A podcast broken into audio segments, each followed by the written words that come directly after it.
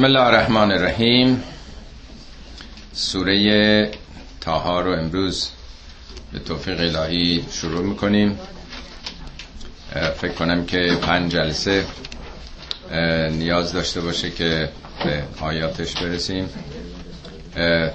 فعلا تا آیه سی و پنج سعی می‌کنیم که امروز توضیح خدمتون هست خب سوره تاها از سوره است که نام سوره نام همون حروف مقطعه رو به خودش گرفته. یعنی اولین آیه تاهاست مثل سوره قاف سوره پنجاهم یا سوره نون. نه نون که سوره قلمه.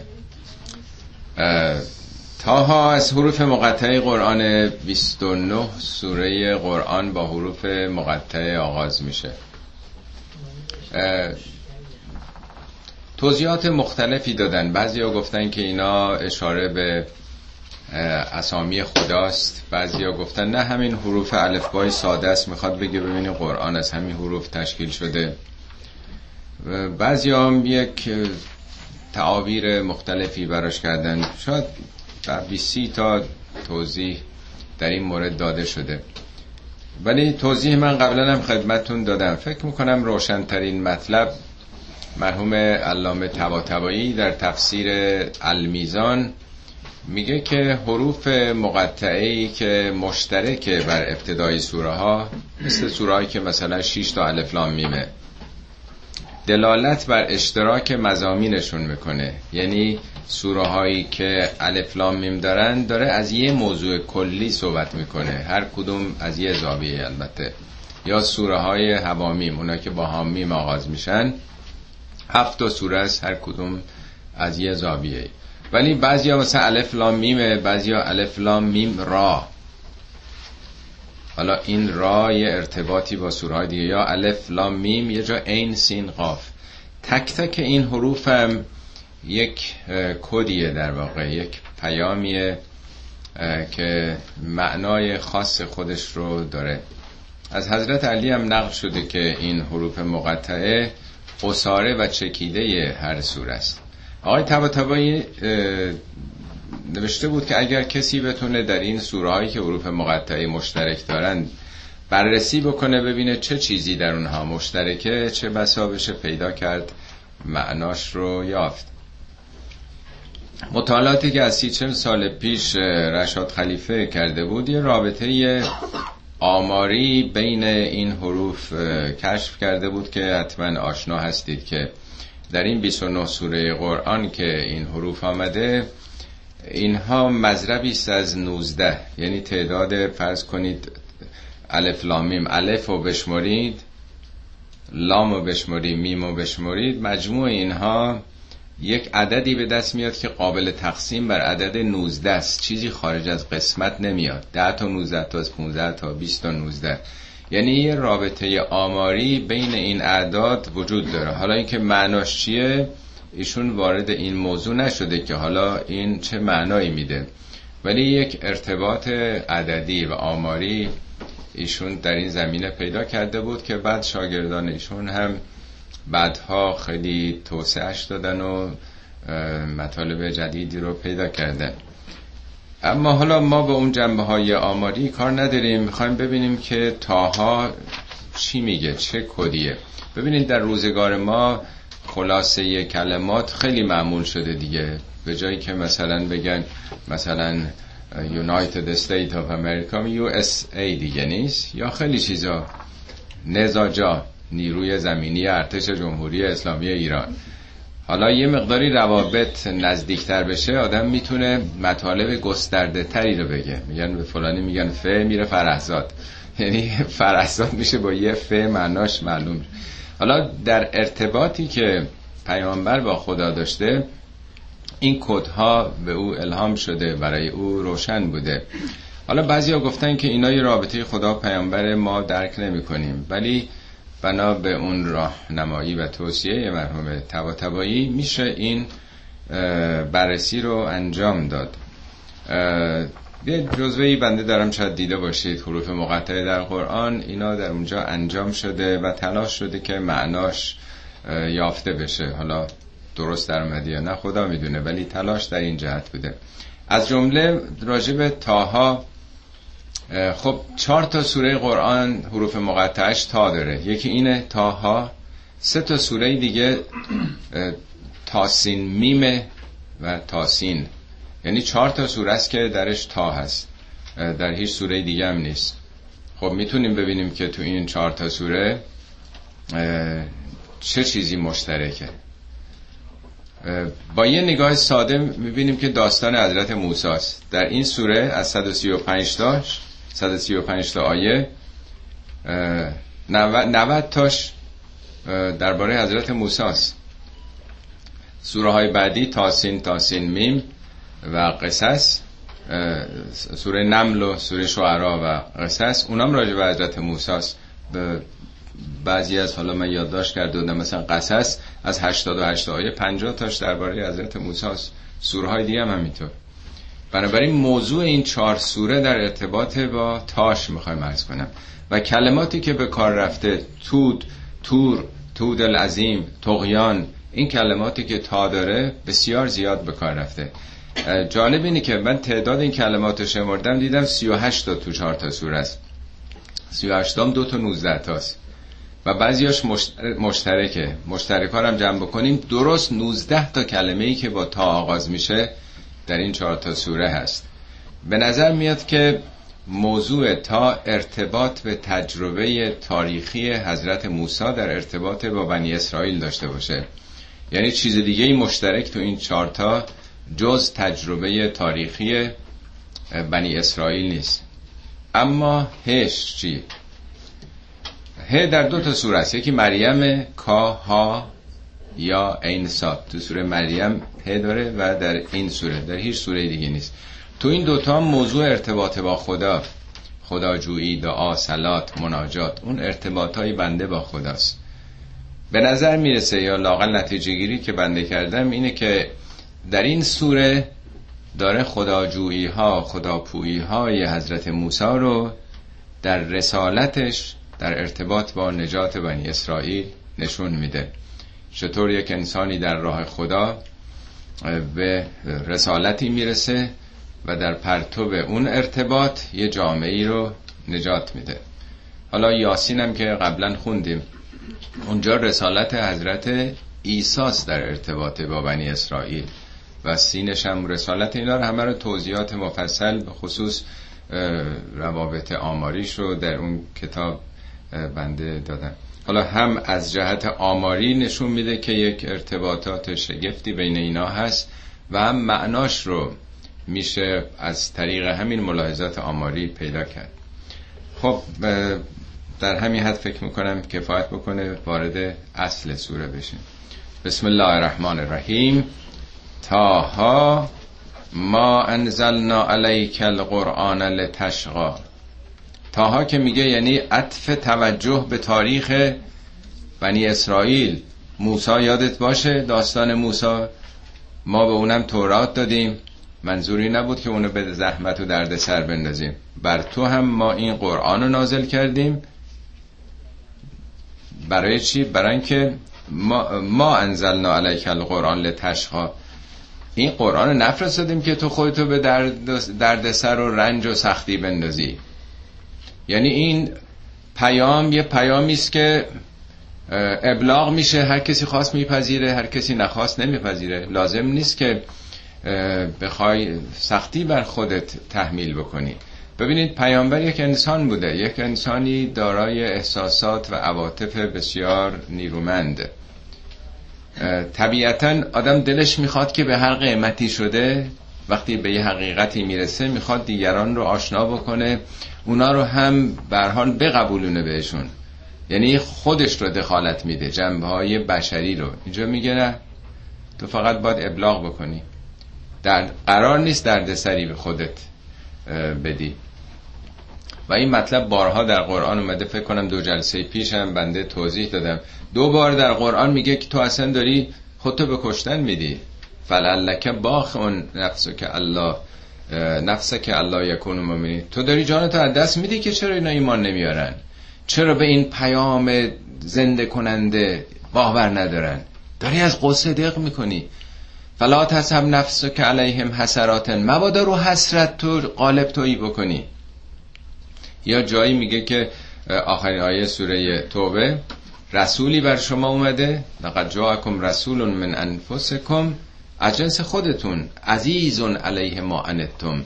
دردها و رنجها و گرفتاری شما بر او واقعا طاقت فرساست. حریصون علیکم. هرس می‌زنه بر شما. بالمؤمنین رعوف رحیم. نسبت به مؤمنین خیلی رعوف و رحیمه. بارها گفته که چرا انقدر قصه می‌خوری؟ لا تحزن علیهم. انقدر حزن و قصه نداشته باش. انقدر تأسف نخور. فراوان هست خب بیا همچین انسانی که دردمند علاقمند به سرنوشته مردم هست. احساس مسئولیت می‌کنه طبیعتا خودشو به زحمت و دردسر میندازه. قرار نیست که تو انقدر خودتو به کشتن بدی. با آتیش بزنی خودتو. ما قرآن رو نفرستادیم که تو فدا بشی تو این وسط. الا تذکرتن لمن یخشا. این فقط یه تذکره. تذکر ذکر مقابل نسیانه یعنی یادآوری. ما در نفسمون در نهادمون توجه به یک ارزش های متعالی به خدا هست ولی در زندگی غافل میشیم سرگرم دنیا و وابستگی ها هوا هوس میشیم یادمون میره. این کتاب برای اینکه یه تذکری بده یادآوری بکنه فراموش نکنی خدایی هست آینده ای هست. برای چه کسانی؟ لمن یخشا. برای کسی که نگران باشه.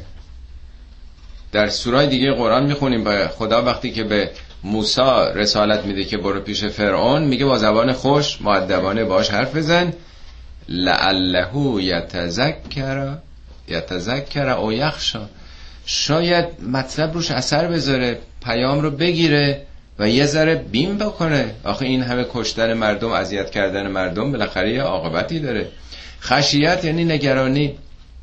ترجمه می‌کنن. ترس ترس درست نیست. در قرآن همباره گفته خشیت علما پیدا می‌کنن. انما یخش الله من عباده العلماء یعنی با علم حاصل میشه. یا کسی محصلی اصلا نمی‌دونه چه خبره. آخر سالی مثلا رفوزگی یعنی چی؟ خب لاوبالیگری می‌کنه. ولی یه وقت هست که می‌دونه. آگاهی که شوخی نداره. یه عمر تلف میشه. یک سال عمر تلف میشه. این یک نگرانی و یک بیمی پیدا می‌کنه. میگه این کتاب به درد کسی می‌خوره که یه ذره نگران آیندهش باشه. یه ذره بیم بکنه از عمل کرده خودش. خب از کجا اومده این کتاب؟ که پیامبر نباید خیلی به صلاح اصطلاحی که آمیانه میگن کاسه داختر از آش نباید بود. و یه تذکره. از کجا اومده؟ تنزیلا. تنزیل یعنی نازل شدن نه نازل مکانی. یعنی در سطح شما پایین آورده شده مطلب برای فهم شما. تنزیلا باب تفعیل یعنی تدریجی. به تدریج خورده خورده درس که معلم نمیاد یه روز همه کتابو بخواد درس بده. جلسه به جلسه دیگه نیست. این قرآن هم در طول 23 سال نازل شده حقایقش. این یک به تدریج نازل شده است از جانب کی؟ ممن. من یعنی از. منم یعنی کسی. از جانب کسی که خلق الارض و سماوات الاولا این کره زمین رو آفریده و سماوات بلند رو. سماوات همه جای قرآن معناش آسمان نیست که ترجمه می‌کنن حالا چارم نیست. سماوات سمو یعنی اون که بالاست. یعنی نه تنها زمین شما اون که چشمتون در بالا می‌بینه. یعنی ستاره ها کهکشان ها حتی در یه آیه گفته که ارز ارز سماوات و ما بینهما. اونجا که میگه و ما بینهما یعنی فضای بین کهکشانی دیگه. ولی خود سماوات یعنی در واقع عالم ستارگان. خب پس اولین آیه معرفی می‌کنه که این کتاب از جانب خالق جهان آمده آفریدگار جهانه. پس ارتباط داره با مسئله آفرینش. هر کی هرچی می آفرینه یک راهنمایی به هر حال یک مثلا description هم می‌ذاره که چگونه ازش استفاده بکنن دیگه. انسان آفریده. حالا کیه که اونی که آفریده؟ الرحمن علی العرش استوی اونی که پشت ماشین نشسته داره رانندگی می‌کنه رحمانه. به قول کسی تو تلویزیون دیشب شنیدم می‌گفت 114 سوره قرآن بسم الله الرحمن الرحیم ایشون گفت دو سه بار قاسم الجبارین بیشتر نیومده ولی اصلا یه بارم نیومده. قاسم الجبارین تو قرآن نداریم. در دعاها هستش. بنابراین علت تنزیل این کتاب رحمانیت خداست. اون رحمت عام خدا خدا خلق کرده خب دلش برای مخلوقش میسوزه می‌خواد هدایتش کنه. رها نکرده. سوال می‌کنیم که مادر چرا فداکاری می‌کنه؟ چرا شب بیخوابی می‌کشه؟ چرا یک سر خودش رو داره ایثار می‌کنه برای فرزند؟ چون منطقی نیست. عقلانی نیستش هم چیزی. بعد هم قدر مادران رو نمی‌دونن به فرزندا. این از رحمته از دلسوزیه. اتفاقا جالبه. این چند وقت پیش هم اینو گفتم توی یکی از جلسات. توی المنجد ببینیم راجع به کلمه رحم. معنا می‌کنه رحم و رحمی که بچه درش میگه. وقتی خداوند رحم و آفرید گفت انا رحمان و انت رحم من رحمانم تو هم رحمی. سمی تو که من اسمی. اسم تو رو از اسم خودم گذاشتم. فمن وصله که وصلنی. هر کی سله رحم بکنه یعنی ارتباط این ارتباطار داشته باشه با من وصل شده. هر کسی دور بشه نه اینکه از رحم به منای جا یعنی ارتباط های فامیلی رحمی با خواهر و برادر و نمی‌دونم خیشاوندان یعنی در واقع رحم جایگاه رحمته. رحم از اونجاست که این ارتباط های خونی پدید میاد مهربانی ها لطف ها ایثار ها خب عرش یعنی نظام مدیریت جهان. استوا یعنی قرار گرفتن پشت او کی پشت میز حکومت نشسته؟ کی پشت تخت این حکومته؟ کی پشت این ماشینه؟ کی در بالا نشسته داره اداره می‌کنه؟ الرحمن علل عرش استوا. اون که جهان داره اداره می‌کنه حتی صفت نمیاره. عزیز قدیر حکیم نمی‌دونم صفات مختلفی است. ولی جامعه اینا رحمانه. یعنی جهان بر اساس رحمانیت رحمانم رحمت عام خداست. و این بارها در قرآن شبیه این آمده که نظام مدیریت جهان بر اساس رحمته. شما کارخونه ها کمپانی های بزرگ برای چی تأسیس میشه؟ برای اینکه به کارمندا رحمتی بکنن یا برای اینکه یه منافعی ببرن؟ هر شرکتی هر کارخونه تشکیل میشه برای منافع صاحبان سهامه. یا یه نفره یا یه عده‌ای هستن. کی پشت این میز مدیریت این کارخونه یا شرکت نشسته؟ سی اوش چه هدفی داره؟ نیتش چیه؟ نیتش البته خب به عشق علم و اینام هست ولی برای منافع دیگه. ولی میگه اونی که داره جهان اداره می‌کنه رحمانه که قرار گرفته. لهو ما فی السماوات و ما فی الارض و ما بینهما و ما تحت الثرا. لهو که اول اومده انحصار میرسونه. فقط مال اونه. چی مال اونه؟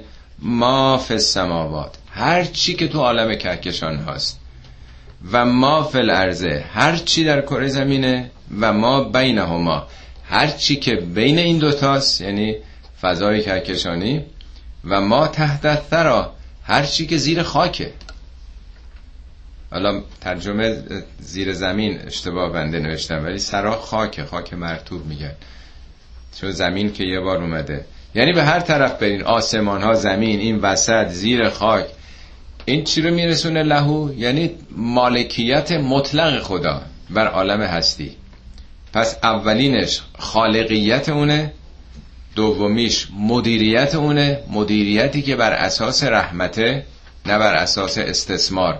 خدا خلق نکرده که موجوداتش رو استثمار کنه. یه اهدافی داشته باشه اینا آفریده شدن که به اون نیت خدایی کمک بکنه.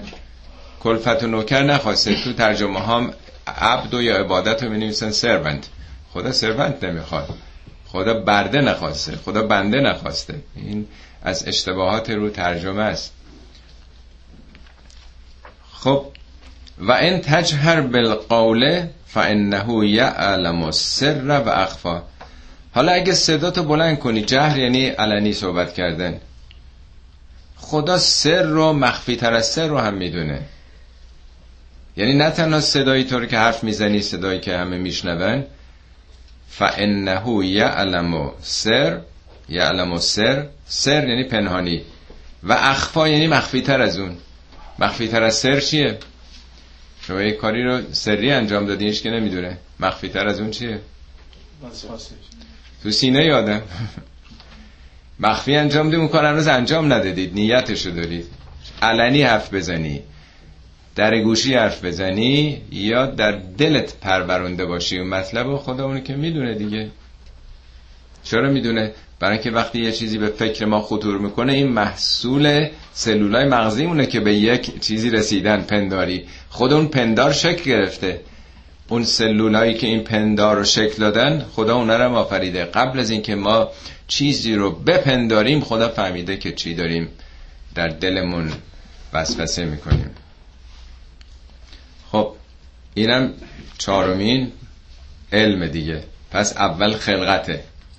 دوم مدیریت سوم مالکیت چهارم علمه شما جایی رو می‌شناسین که این چهار تا در یکی جمع شده باشه. اون کسی که کارخونه داره مالکشه. مالکشه. داده یه ده مهندس و تکنسیان ساختنش. یه دم دارن اداره می‌کنن. علمم که به همه چیش نداره. فقط علم درآمدش داره دیگه. حساب کتاب. تخصص نداره که. ما معمولا تقسیم کار می‌کنیم در عالم بشه یه کسی زمینی می‌خره مالک مهندسین استخدام می‌کنه براش طراحی می‌کنن می‌سازن بعد میده به یه اداره بکنن. به حال یک سیستم حالا کامپیوتری یا به هر وضعی خبر دارن چی به چی کی کار می‌کنه کی نمی‌کنه و تشکیلات چگونه می‌ذاره همه اینا توی یه جمع شده. قل اعوذ به رب الناس ملک الناس اله الناس. این چهار پایه هستیست اینجا.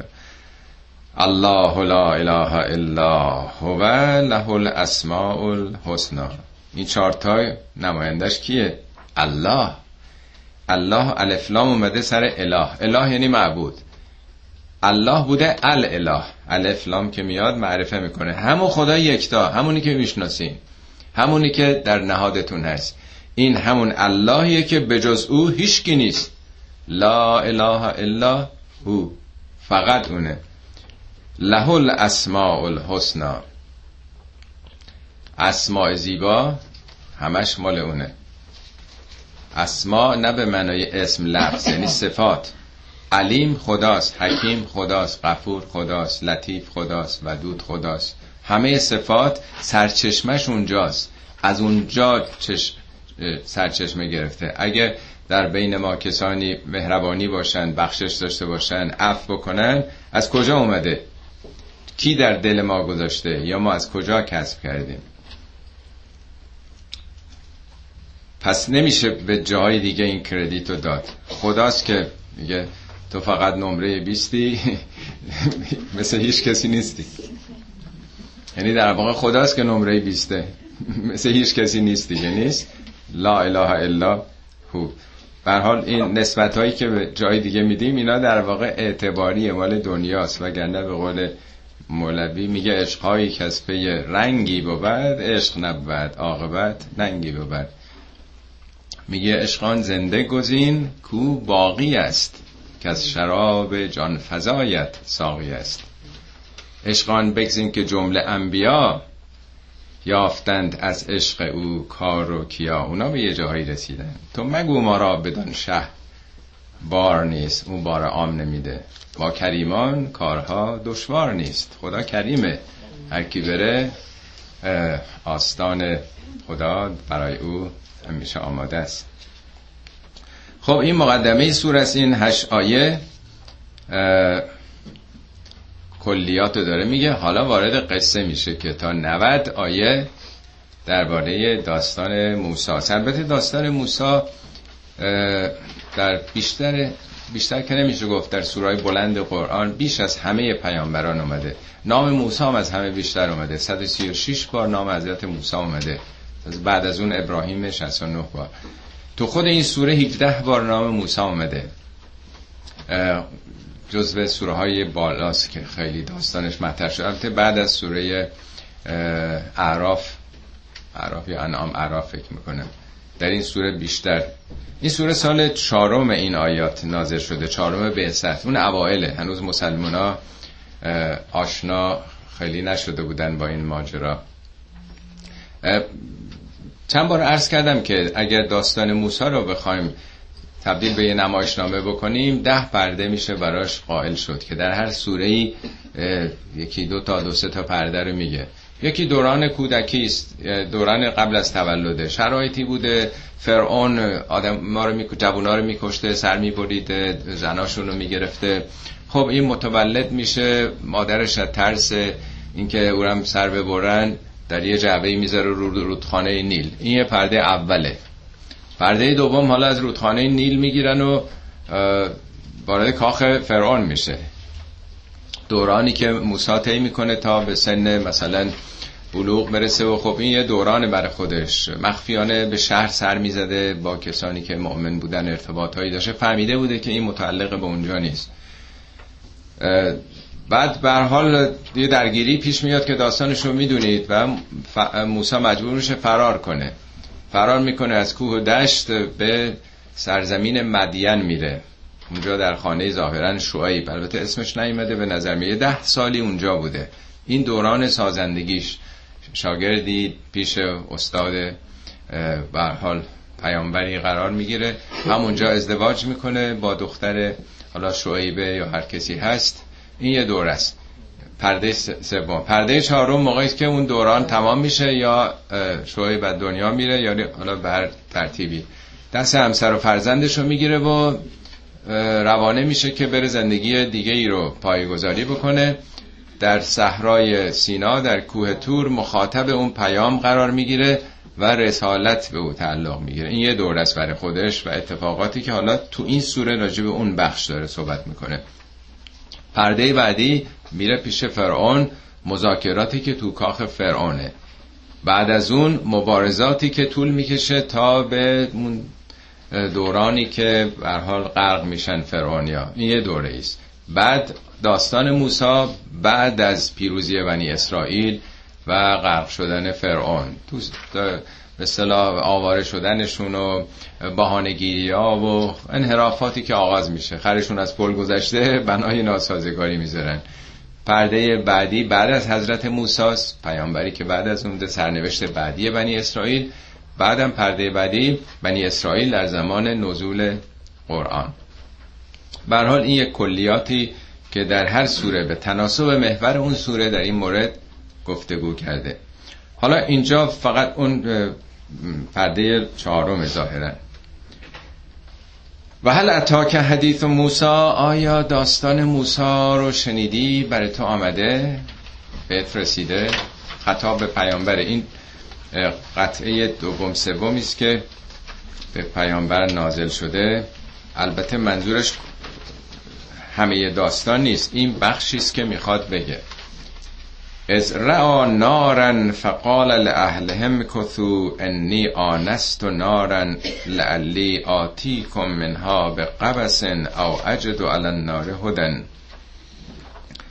این قسمت از داستان موسی رو میگه. اون مرحله که دیگه حالا مستقل شده با همسر و فرزندش. در یه شب سرد و تاریکی دارن به سمت حالا جایی که می‌خواستن برن که نمی‌دونیم کجاست شاید خانه ای تهیه کرده بودن در صحراست. از دور در صحرا آتشی رو می‌بینه. به اهلش میگه قال لأهلم کثو این کثو جمعه. نشون میده بیش از یه نفر بودن. حالا میگن همسرش حامله بوده یا شاید بچه داشته. نشون میده دو سه نفری هستن. انی آنست و نارن. نمیگه من دیدم. آنستو یک نوع احساس احساس کردن. من یه آتشی احساس می‌کنم. خب اگر دیدنی بود خب همسرش هم می‌دید دیگه. نگاه بکن اونجا در دور آتشه. نمیگه میگه من یه احساس یه آتشی دارم. لعلی آتی کن منها به قبسن. شاید برم براتون یک گیرانه یه اخگری بیارم. یعنی هیزام به جایی که آتشه هست چون نشون میده سردشون بوده.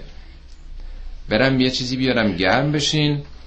او اجد و ناره خودن یا در پرتو آتش راهو پیدا کنم. هدایتی پیدا کنم که مسیر از کدوم طرفه.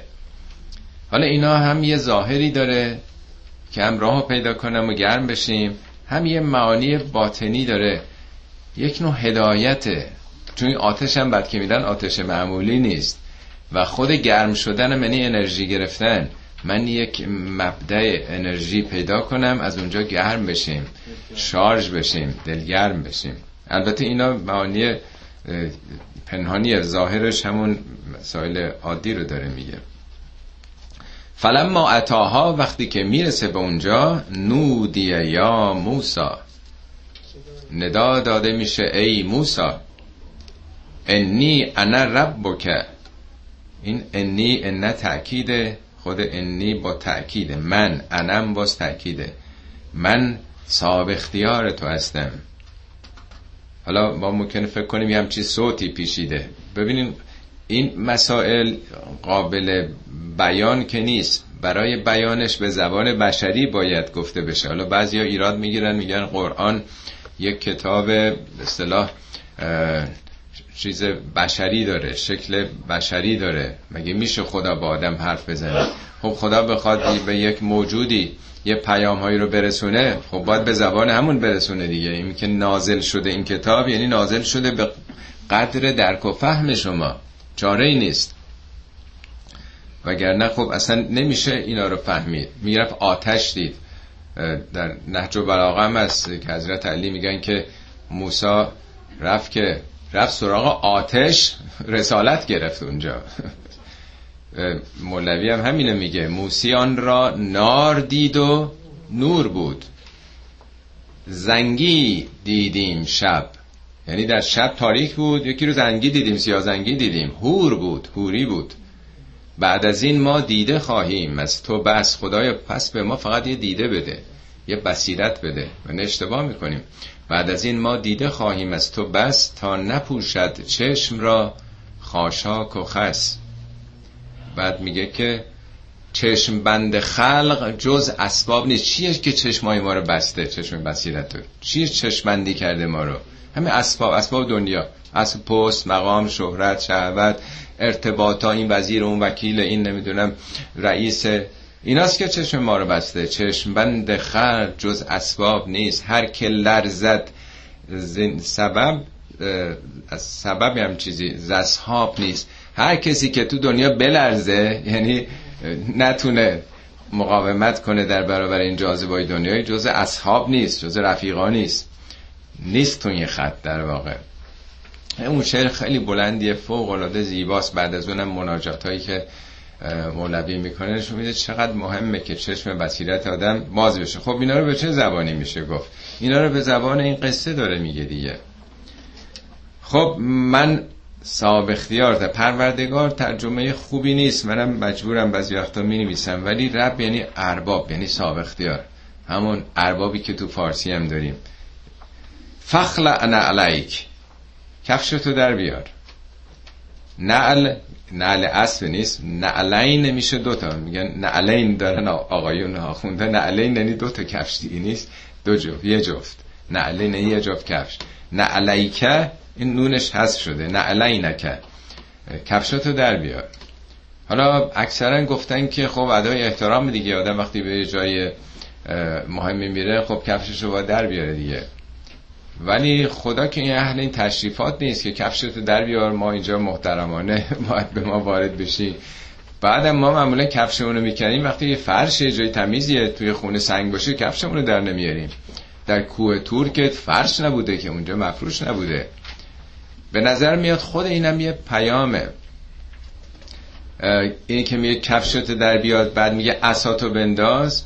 برای یه چوپان کفشی که تو این کوه و سنگ و صخره ها داره میره کفش همه چیزشه یعنی مرکبه. حالا با ما اتومبیل میریم با هواپیما میریم ولی اون موقع کفش بوده دیگه بدون کفش که نمیشه. وسیله حرکت آدمه. اسام تکیهگاهه حالا بعدا می‌خونیم.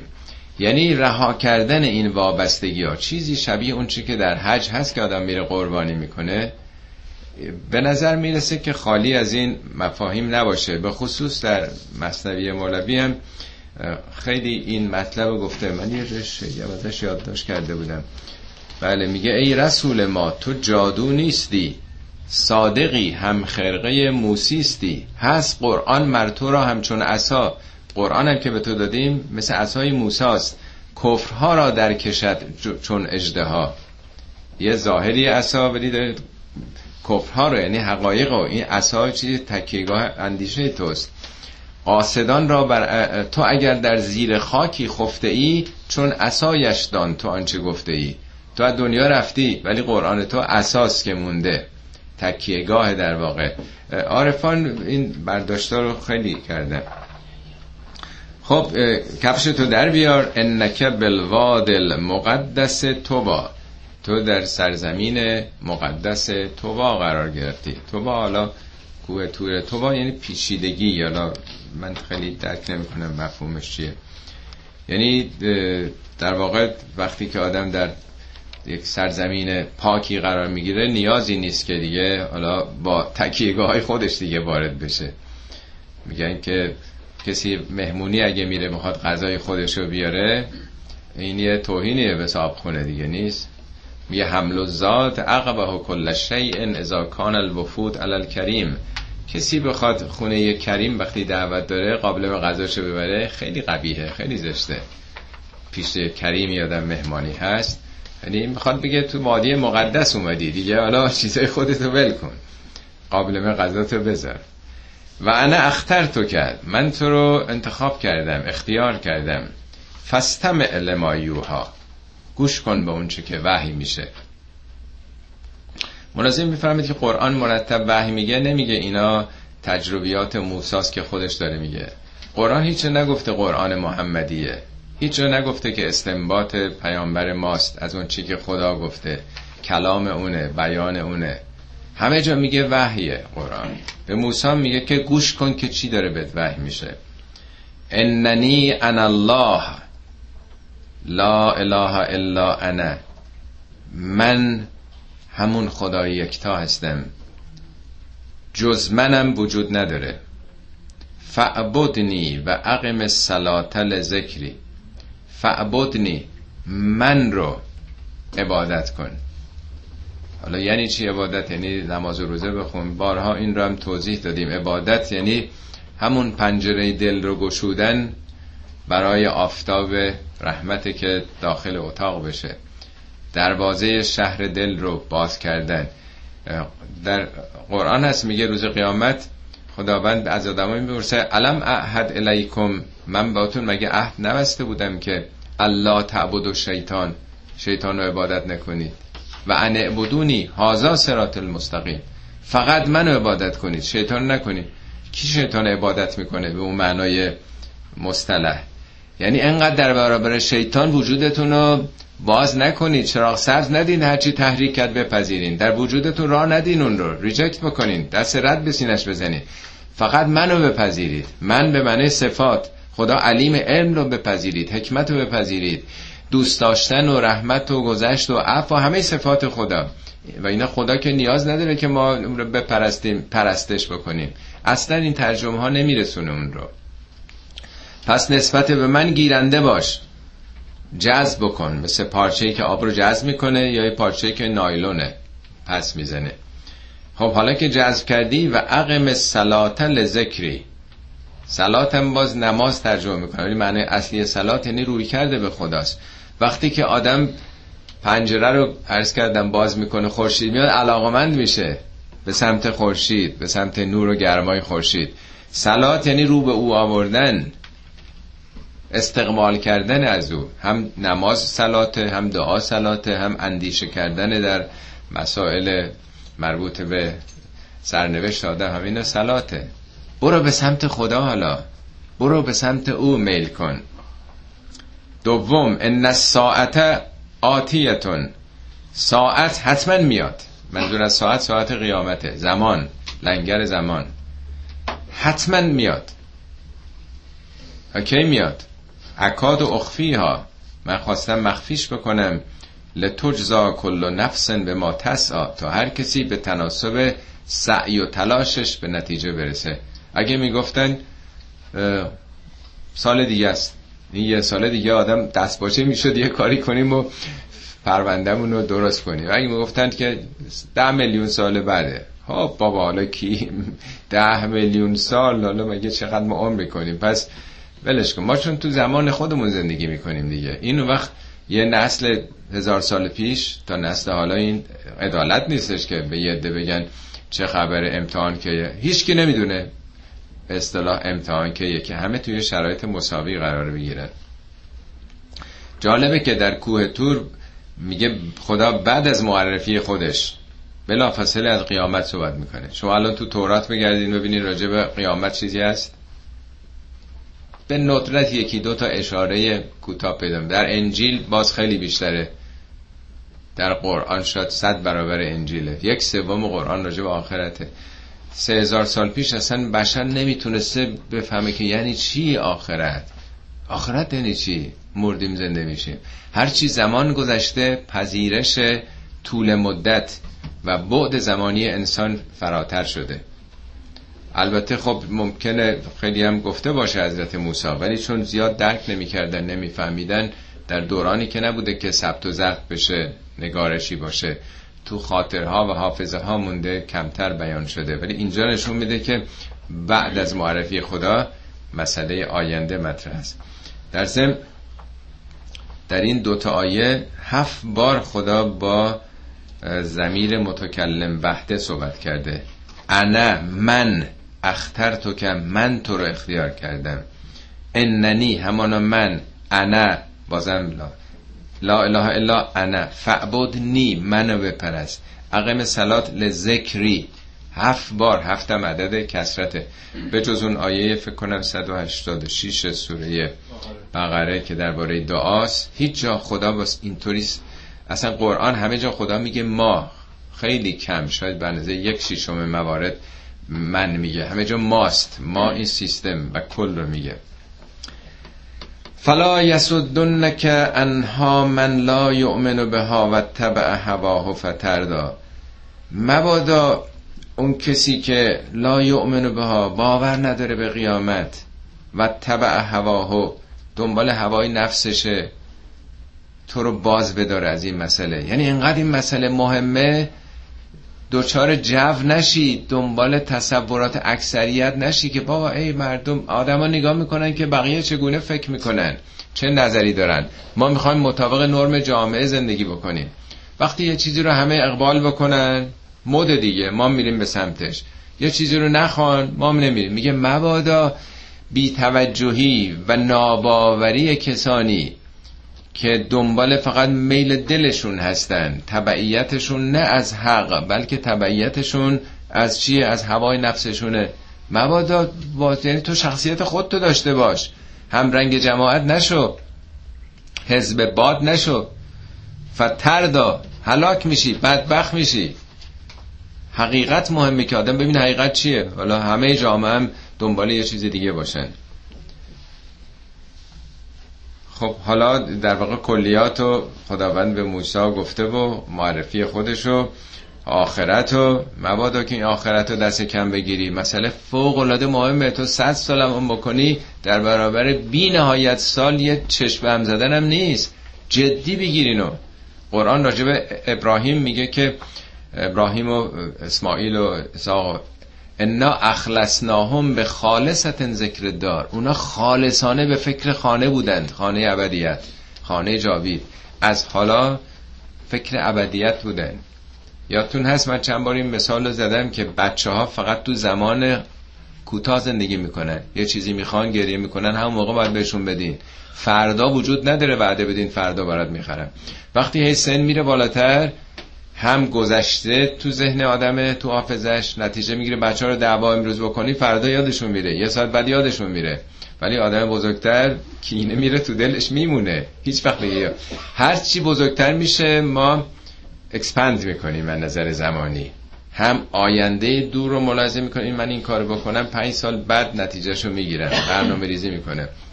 هم تجربیات ده سال پیشش هم داره. نیست؟ هی آدمای بزرگ دیگه حد نداره. هم به قول حضرت علی میگه من گرچه عمر زیادی نکردم ولی چون عبرت از گذشته گرفتم مثل که از آدم تا حالا زنده بودم. همینطور راجب آینده هم آدم می‌تونه. میگه مسئله شوخی نیست دست کم نگیرید این رو. حالا این مقدمات تمام میشه. خب جناب موسی تو دستت چیه؟ و ما تلک به یمینه که یا موسی. چرا موسی چیشی داری تو دست راست نمیگه ما تلکه به یده که میگه یمین. یمین دست راسته. علامت نیروه. خود اینم معنا داره. قال هی اسایه این اسامه اتوکعو علیها. بهش تکیه می‌کنم. هر وقت خسته میشم یه جایی تکیه میدم و به اسام تکیه می‌کنم. و احش رو به ها علا قنمی احش رو معناش میگن بعضی دیدین این چوپانا با چوبشون به درختا می‌زنن این برگا بریزه که گوسفندا بخورن دیگه. بیشتر اینو ترجمه کردن من دیدم. شایدم دیدیم از این وقتا چوپانام با این چوب دستیشون هدایت می‌کنن گوسفندا رو. نه که به اونا بزنن می‌زنه زمین این ور اون ور. یعنی بالاخره من دارم برای گوسفندام حالا برگ میریزم یا جهت بهشون میدم که کجا برن. ولی فیها معارب و اخرى کارهای دیگه هم باش دارن مصارف دیگه هم دارن لابد اینی که یه گرگ بیاد اصله هست برام. خیلی باش کار دارم این اسباب دستمه دیگه. حال حالا چرا قرآن اینا رو داره میاره؟ به نظر میاد برای اینکه بابا اینو بخونید این عصا بوده واقعا. یعنی از چوب معمولی چوب دست مثل بقیه بوده. قال القه ها. گفت حالا بندازش. قال القه ها یا موسا موسا بندازش. حالا ای, ای موسا میاد به نظر میاد خدا یه لطفی داره و یه توجه می‌خواد در واقع یک انسی به وجود بیاد. فالقاها موسا انداخت. فاذا حیتون تسعا. این تبدیل به چی شد؟ حیتون تسعا. حیه رو ترجمه می‌کنن مار دیگه. ولی در قرآن چند بار این داستان اومده هر جای کلمه ای به کار برده. اینجا میگه حیه. از حیه از حی میاد دیگه. حی یعنی چی؟ زنده. یعنی اسا چوب که مرده است. ولی به مار که مار کوچیک هم که میجنبه اونم میگن حیه. خب اولش که اینو انداخته یه مار کوچکی شده به نظرش دیگه نیست. بعدا میگه که کنهو جان جان جان یعنی مار بزرگ. آدم وحشت هم می‌کنه. در کاخ فرعون میگه صعبان شد. صعبان یعنی اجدها شد. آیا منظور واقعا یه ماره؟ یا در واقع اینا یه پیامه که بر حسب اینکه خب موسی اگه از اول اجدها می‌دید همونجا جان به جان آفرین تسلیم می‌کرد. تازه همین حی هم که شده میگه که موسی پا به فرار گذاشت پشت سرش هم نگاه نکرد. خدا میگه یا موسی برگرد. ولا تخب نترس برگرد. انک لا یخاف لدی المرسلون. رسولان که نمیترسن پیش من. این امنیته. خلاصه میگه بله همون اسایی که این کارا رو می‌کرد وقتی انداخت حیات پیدا کرد. تسعا یعنی حرکت می‌کرد میجنبید. سعی یعنی تلاش دیگه. قال خوزها گفت بگیرش. ولا تخف نترس. سنعیدها سیرت الاولا برمیگرده به همون حالت نخستینش. حالا ماره بهش میگه بگیرش این ما رو. نترس بگیر برمیگرده به همون حالت نخستش. وزمم یدک الا جناهک وزمم یعنی زمیمه بکن. زمیمه بکن چی رو؟ یدک دست تو الا جناهه که جناه پهلو آدم مثل مرغ که بال می‌زنه جناه جناه بال دیگه نیست. بال آدم دستشه دیگه این دست تو جمع کن. خب یعنی چی دست رو جمع کن؟ دیدین وقتی که وحشتی پیش میاد آدم با دستش می‌خواد مثلا فرار کنه دست میاد بیرون دیگه حالت دفاعیه. یعنی حالت دفاعی داره. ولی وقتی که دیگه آرامش داره دستش گذاشته. یعنی راحت باش راحت باش. آرام بگیر. نترس آرام بگیر. وزمم که الی جناهک تخرج بیزا من غیر سوء آیتن اخرى. بعد دست تو وقتی در میاری بیزا خواهج بیزا یعنی سفید یعنی روشن نورانی. من غیر سوء. این ناشی از بیماری نیست. بیماری برس گرفته باشه مثلا مشکلی پیش آمده باشه. آیتن اخرى اینم یه نشانه دیگری. اتفاقا جالبه در جای دیگه قرآن میگه بیزا للناظرین. برای ناظرین روشن بود. خیلی مهمه ها. کما اینکه راجب طبقه بالای جو آسمان پایین میگه زیباست زیناها للناظرین. برای ناظرین میگه این طبقه ایزوسفر زیباست. برای اینکه نور که به اونجا میتابه تجزیه میشه بین رنگ قرمز تا بنش ما اینطوری می‌بینیم. ولی کسی که اون بالا باشه که اینطوری نمی‌بینه. یعنی واقعا اون آسمان وقتی الان برین تو ایزوسفر رنگی نیست اونجا. ما این چنین می‌بینیم رو تجزیه نور. این اصا هم این به ید بیزام برای ناظرینه. پس ناظری نباشه نورانی نیست. یعنی پس باید یه گیرنده باشه یعنی کسانی که تشنگی دارن نیاز دارند می‌فهمن اونا از این دست نورانی تو دستم باز اینا ظاهره. دوازده بار در قرآن این بیزا اومده دوازده بارم اصها اومده. این تعداد کاربردش حساب شده به نظر می‌رسه.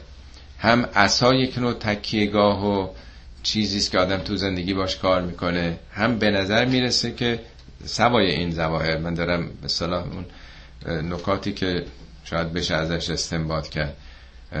وگرنه یعنی چی دستشو در بیاره که معجزه؟ بله برای اون مردمی که جزی معجزات ظاهری رو نمی‌بینن همونه. ولی پیام یک نوع آگاهی رساندنه روشن کردن راه هدایت برای ناظرین. یه کسی می‌گفت که یه درخت بزرگ عظیمی تو جنگل بیفته چه صدایی میده؟ یا یه نارنجکی منفجر بشه چه صدایی میده؟ بله؟ اصلا صدا نمیده اگه انسان نباشه صدا رو ما میشنویم. اگر آدمی نباشه هیچ صدایی نیست در اونجا. صدا باید یک کسی باشه که این ارتعاشی که در گوش ما به وجود میاره ما صدا رو می‌فهمیم. بنابراین این مسائل هم اگه کسی نباشه آدمی نباشه برای ناظرین این معانی رو داره. برای کسی که یه طرف این حقیقت هست. خب حالا اینا نشانه ها لنوری که من آیات الکبرا این چنین تا آیات بزرگترمون رو به تو نشون بدیم. اینا از آیات بسیار بزرگ خداست. حالا با این آیات اذهب الى فرعون انه تقا. برو پیش فرعون که بد جوری تقیان کرده. بد جوری هوا برش داشته و داره دیکتاتوری و استبداد می‌کنه و خدا رو بنده نیست. قال رب اشرح لی صدری. گفت که خدایا سینه منو گشاده بدار. اینا اصطلاحات خاص قرآنی است. موسا یه فراری بوده. ده سالی که فرار کرده. یه نفر قتلم انجام داده از سربازای یا افسرهای فرعونو در به در دنبال اونن. پرونده دارن براش. دستگیرش بکنن ادام می‌کنه حالا از یه جای امن برگرده سرزمین مصر بره تو کاخ فرعون. خیلی سخته. خیلی سخته.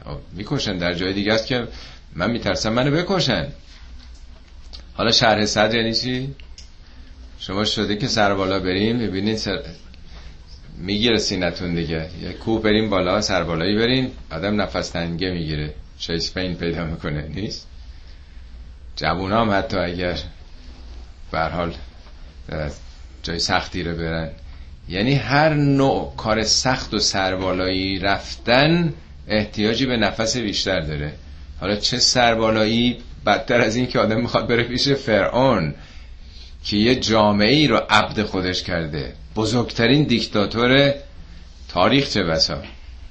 نماد دیکتاتوریه. این خیلی سخته دیگه خیلی سربالاست. این قله هیمالیاست که باید بره فتح بکنه. خدای لاقل سینه باز کن. اینا اصطلاحه. یعنی تحملش رو به من بده. تحمل این کار سخت رو. چون آدم واقعا وقتی مواجه با یه کار سخت میشه اصلا اعتمادش رو از دست میده اعتماد به نفس نداره. رب اشرح لی صدری و یسر لی امری. کارم آسون بکن خیلی کار سختیه. وحلل عقدتن من لسانی. این گیره زبان منو باز بکن. نه اینکه واقعا بعضی گفتن که زبان موسی می‌گرفته. نه آقا شوخی نیست. به شما بگم برین توی جمعی صد نفر هست شما یه پنج دقیقه سخنرانی بکنید آدم هنوز نرفته اونجا قلبش می‌زنه. حتما تجربه کردین دیگه. خود بندم سالها وقتی برنامه بود از دوران به صلاح جوانی اینا می‌گفتن صحبت کن واقعا وحشت می‌کردم. مثلا اعتماد به نفس هم دست می‌دادم. قلب می‌زد. آدم راحت نیست به خصوص تو ایران که ما تمرین حرف زدن رو بهمون بچگی نیاموختن دیگه. تو دانشگاه که میره باز میترسه بره جلوی جمع ده نفری صحبت بکنه. اینجا از کودکستان همه میرن صحبت می‌کنه گزارش میدن ترسشون ریخته. حالا این می‌خواد بره پیش فرعون. یه خدای گره خورده زبون من. زبونم بند میاد.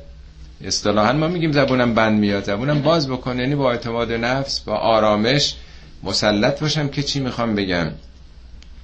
یفقه و قولی تا حرفمو بفهمم. وقتی که آدم تته می‌کنه و میلرزه و قاطی می‌کنه حرفاشو خب نمی‌فهمن چی چی داره میگه. وجعل لی وزیرا من اهلی. یک کسی رو از اهل من یعنی از خانواده خودم کمک من بکن. وزیر نه شاه و نخست وزیر. وزیر یعنی کسی که بار آدم می‌بره. وزر یعنی بار. وزیر یعنی کسی که باربر آدم بار مسئولیت آدم. میشه معاون یه دستیار. خدا یه دستیاری بر من قرار بده. من اهلی. می‌خوام آشنا باشه قریبا باشه غریبه نباشه. هارون اخی منظورم خدایا هارونه. در واقع به قول معروف داره به خدا میگه منظورم این بودم حالا مستقیم بودی از اول. بله وزیرن من اهلی هارون اخ هارون اخ اخشتد بهی ازری از یعنی نیرو توانا. توانمو با او شدیدتر بکن. یعنی به من قوت بده نیرو بده که حالا من می‌خوام قله اورست رو برم بتونم بالا برم. و اشرک هو فی امری اونو شریک کار من بکن. بخیلم نیست که نه من باید پیغمبر باشم پیغمبری رو تقسیم می‌کنه رسالت و اینا بخیل نیستن. او رو هم تو این قضیه شریک بکن. کی نسبهک کثیرا و نذکرک کثیرا. که چیکار بکنی؟ من می‌خوام برم پیش فرعون. فرعون با اون مقام موقعیت. اینم پروندم. زبونم می‌گیره. توانشو ندارم. تو این نیروها رو به من بده. تازه کافی نیست که من زبانم باز بشه و سینم شرح سطح پیدا کرده باشه. یه کمکم بفرست برام. در جای دیگه میگه هو افسه و منی لسانن. او راحتتر صحبت می‌کنه. خب طبیعیه. اون بین قبطی بوده تو جامعه بوده موسا تو کاخ فرعون بزرگ شده بوده بعدم رفته در مدین. قاعدتا به اون زبان معمول اون محیط کاخ فرعون اون آشنایی ها رو به اون نسبت نداشته که برادرش هارون. خب حالا تسبیح و ذکر احتیاجی به کمک داره که میگه که خدای برادرم کمک بفرست تا خیلی تو رو تسبیح بکنیم. تسبیح هزار دانه به دست می‌گیره و میچرخونه این که کمک نمی‌خواد. اصلا تسبیح مگه دو نفری میشه؟ دعواشون میشه سر تسبیح تسبیح به معنای مصطلح دارم عرض می‌کنم. اینی که قرآن میگه که همه جهان هستی خدا رو تسبیح می‌کنن. ان من شیء هیچی نیست مگر اینکه خدا رو تسبیح می‌کنه. میگه همه موجودات دارن تسبیح می‌کنن ولکن لا تفقهون تسبیحهم شما تسبیح اونا رو نمی‌فهمید. یسبح الرعد به همدهی. رعد رعد و برق دارن تسبیح می‌کنن. تسبیح یعنی اون کار مثبت. خود تسبیح ترجمه می‌کنن تنزیه و تقدیس یعنی منزه شمردن و پاک و مقدس کردن. یعنی چی که ما کمک داشته باشیم که خیلی بتونیم تو رو تسبیح کنیم؟ این لفظ نیست. یعنی بتونیم جامعه رو از لوس وجود دیکتاتوری فرعون پاک بکنیم. این نظام آلوده است. این نظام شرک این نظام شخصیت ها رو خورد کرده. میگه قرآن هست. میگه ان فرعون علا فل و جعل اهلها شیعن گروه گروه کرده پراکنده کرده تفرقه کرده که تا حکومت بکنه. تو سرشون زده تحقیرشون کرده. هزار جور فساد اقتصادی و فرهنگی و نمی‌دونم دینی همه چی داره. جامعه آلوده است. جامعه نابسامانی داره. جامعه باید پاک بشه. این حرفای 1400 سال پیش و 3000 سال پیش نیست. حرف امروز ما هم هست. جالوده ما هم آلوده است. به هزار جور درد بی درمان از گرونی گرفته اعتیاد گرفته فساد و فحشا و رشوه و دیکتاتوری و جام آلودگی هست دیگه. تسبیح یعنی چی؟ کسی می‌خواد تو این جامعه تسبیح بکنه؟ یعنی یه تلاش بکنه که این نابسامانی ها اینا اصلاح بشه. خدایا برادرم هم بفرست تا ما بتونیم یه کار مثبتی بکنیم. خیلی بتونیم تلاش کنیم. دیگه چی؟ تو رو ذکر بسیار کنیم. خب ذکرم به اون معنای مصطلح لفظی که کار نداره. میشین آدم هزار بار یه ذکری رو میگه. دو نفری دیگه لازم نیست. ذکر خدای نیستی. یعنی تو این جامعه فقط فرعون مطرحه. فقط یاد نام اونه. همه جا به نام او همه کار دارن می‌کنه همه فراموش شدن. یادتون هست یه بار از کردم زمان قبل از انقلاب به هویدا جلو هویدا گفته بود شخص اول مملکت فرمودن فلان. گفته بود که مگه شخص دوم هم هست؟ یکی دیگه. وقتی که همه شخص اولن حالا یا تاجدار یا امامه دار یعنی همه دیگه گمن دیگه. فصل الخطاب یکیه. یه نفر می‌خواد تصمیم می‌گیره مجلس هم هیچی. نمی‌دونم شورا نگهبانم چی. هر تصمیمی هست یه نفر می‌خواد بگیره. پس ذکر اونه. آقا فرموده. یا علا حضرت فرمودن یا آقا فرموده. خب بریم چیکار کنیم؟ یاد تو رو تو اون جامعه. خداست خالقتونه. آفریدگار. ول کنید اینا مثل بقیه هیچ فرقی بین بالا پایین نداره. همه مثل هم هستن. دلیل نداره که یه کسی تقیان کنه. فرعون میگه تقیان کرد. هر نوع ادعای بیشترم تقیانه. پس بذار ما بریم. خدا رو به عنوان آفریدگار جهان و سرچشمه و معدن ارزش ها مطرح کنیم. خود علم رو مطرح کنیم. حکمت و مغفرت و عشق و دوست داشتن و ایسا رو تو اون جامعه ما جا بندازیم. انک کنت بنا بسیرن خدایا تو هم که بسیری و به حال ما بینایی. پس این مقدمات رو بده که ما بریم. بعضی ما رو که می‌شناسیم. ما دستمون خالیه. ما نداریم بسیریم ما این چیزها رو می‌خوایم. حالا دیگه دنبالش پاسخ خدا رو اگر عمری بود دفعه بعد صدق الله العلی العظیم.